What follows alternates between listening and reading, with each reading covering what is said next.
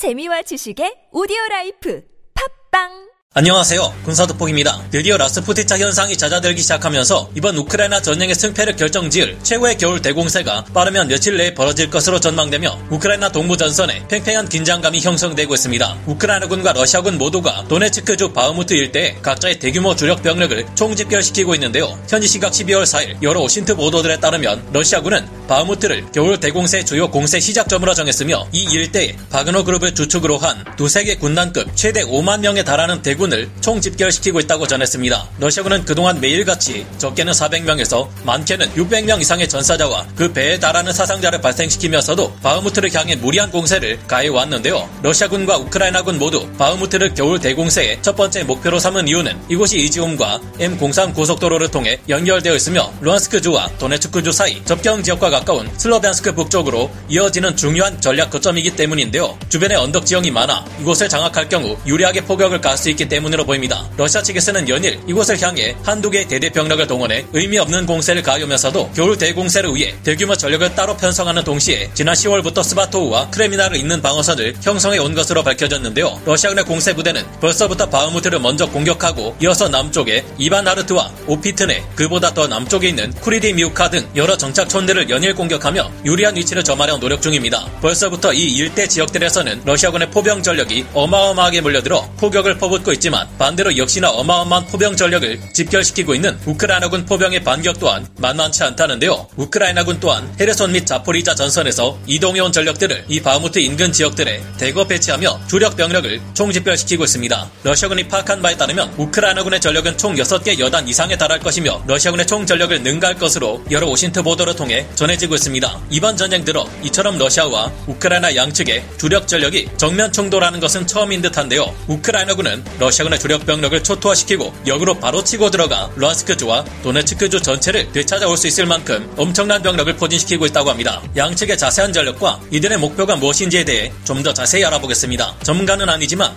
해당 분야의 정보를 조사 정리했습니다. 본의 아니게 틀린 부분이 있을 수 있다는 점 양해해 주시면 감사하겠습니다. 러시아군의 주력이 러시아 정규군이 아닌 민간 군사기업 용병 바그너 그룹이라 해서 우습게 볼 수만은 없습니다. 현재 푸틴 러시아 대통령에게 반기를 들고 모스크바를 장악하려 하고 있는 프리고진의 휘하 있는 바그너 그룹은 오히려 러시아 정규군보다 훨씬 뛰어난 최신의 장비들로 중무장하고 있는데요. 러시아 정규군이 2차 대전 때나 사용하던 모신 나강 같은 소총을 쥐고 전선으로 향할 때 바그너 그룹 용병들은 최신의 돌격 소총과 러시아의 최강 전차라는 가장 최신의 전차 T-90M을 지급받고 있기에 활용 면에서 한수 위라고도 볼 수 있는 상태입니다. 바흐무트 전선 일대에는 현재 루안스크주와 도네츠크주 전체에서 살아남은 정예 병력인 공수군들과 헤르손 전선에서 도망쳐온 공수군 전력 및 체첸군 전력 그리고 제6코사크 차량화 소총 연대 제18 근위 차량화 소총 사단 BARS 전투 예비군 전력에 더해 지난 10월 30만 명 부분 동원령을 통해 징집된 예비군 병력들이 모여들고 있습니다. 이들의 규모는 두세 개 군단급 규모의 병력은 무려 5만여 명에 달할 것으로 보이지만 이를 상대하는 우크라이나군은 더욱 막강한 전력을 집결시키고 있는 중인데요. 확인된 바에 따르면 우크라이나군은 12월 3일 기점으로 국가방위군 예하 제4 신속 대응여단과 함께 제112 영토방위여단 전력과 제241 영토방위여단 전력을 최전선에 배치했습니다. 이들의 후방에는 제24 기계화 여단과 제30 기계화 여단, 제53 기계화 여단과 제62 기계화 여단, 그리고 제58 차량화 여단이 집결하며 러시아군의 겨울 대공세를 막아내기 위해 만반의 준비를 갖추고 있습니다. 최근 바흐무트 전선 일대에 러시아군의 포병 및 특수부대 전력이 크게 증량된다는 첩보를 입수한 우크라이나군 또한 이곳에 수많은 포병 자산 및 항공 전력들까지 배치하고 바흐무트와 주변의 정착촌 지역들에 세계 각지에서 모여든 국제 의용병 군단 병력은 물론 특수부대들을 대규모로 집결시켰는데요. 이들은 유리하게 방어전을 치를 수 있는 시가전을 통해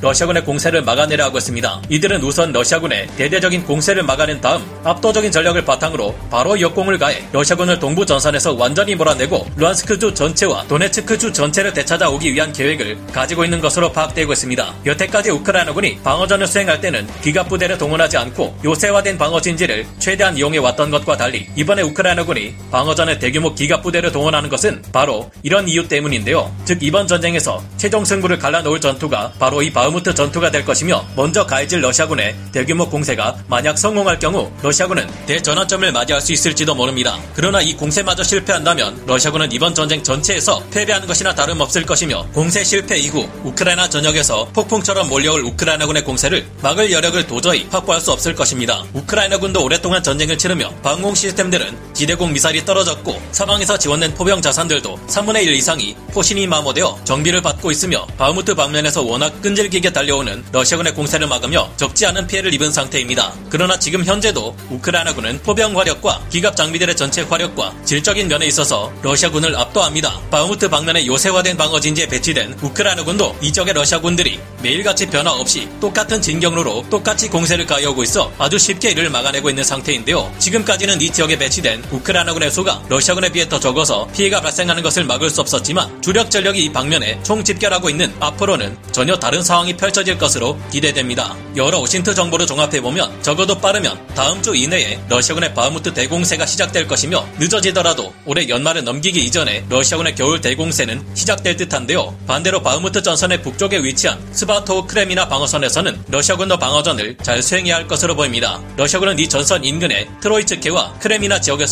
우크라이나군의 공세를 최대한 막아내려 하고 있으며 스바토우를 지킬 수 있으면 좋겠지만 방어가 어려워 사실상 반쯤 포기한 상태라고 합니다. 스바토우 전체를 우크라이나군에 빼앗기더라도 이 지역의 러시아군은 크레미나만 잘 지켜낸다면 스타로빌스크로 이어지는 도로에 대한 통제권을 유지할 수 있기 때문에 크레미나의 방어를 더욱 집중할 것으로 보이는데요. 이런 러시아군의 최근 행보는 그동안 헤르손 전선에서 철수했던 것과 하르키우 전선에서 순식간에 크게 밀려났던 것과는 달리 더 이상 후퇴와 철수를 반복하지 않을 것이라는 의지의 표현처럼 보이기도 합니다. 이들은 요새화된 방어 진지를 최대한 이용해 우크라이나에게 소모전을 강요하며 오랫동안 전투를 길게 끌려는 것으로 보이는데요. 그러나 10월부터 구축되어 온 동부 전선의 여러 러시아군 방어선은 이제까지 여러 OSINT 보도를 통해 볼 수 있었듯이 엉성하기 이를 데 없습니다. 크기가 작은 용치들을 엉성하게 배치해 놓거나 참호들이 연결되어 있지 않거나 러시아군 보병들이 숨을 만한 곳이 없다거나 하는 총체적인 문제를 일으키고 있는데요. 얼마 전 우크라이나군의 장갑차 한 대가 이 용치들을 일부러 타고 넘으며 러시아군의 대전차 장애물들이 사실상 아무 쓸모가 없다는 것을 입증하며 조롱하는 영상을 공개하기도 했습니다. 특히 바그너 그룹이 주축으로 구축한 어설픈 175km 길이의 방어선 바그너 라인은 크레미나 스바토우 방어선이 무너질 경우 사용될 2차 방어선으로 보이는데 바흐무트에서 세베로도네츠크를 지나 루안스크 북쪽으로 이어져 있습니다.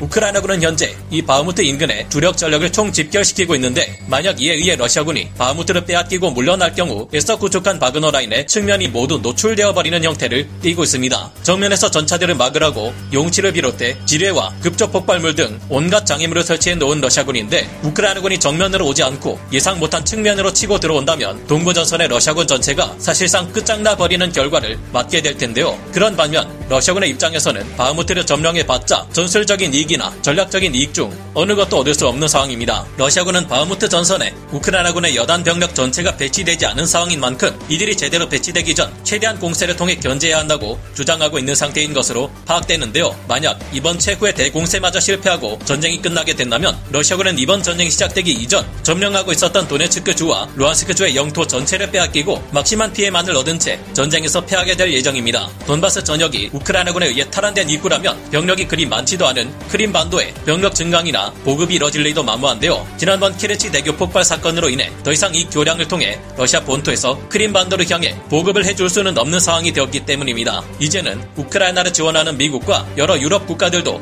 여러모로 힘에 부치고 있는 상황입니다. 그런 만큼 이 전쟁이 하루빨리 끝나고 천문학적인 규모의 피해를 입은 우크라이나를 다시 재건할 수 있도록 힘써야 할 텐데요. 모쪼록 이번 전쟁 최고의 대결전이 될 이번 겨울 대공세에서 러시아군은 실패하고 우크라이나군은 역사에 남을 성공적인 탈환 작전을 완료할 수 있기를 바라봅니다. 오늘 군사 돋보기 여기서 마치고요. 다음 시간에 다시 돌아오겠습니다. 감사합니다. 영상을 재밌게 보셨다면 구독, 좋아요, 알림 설정 부탁드리겠습니다.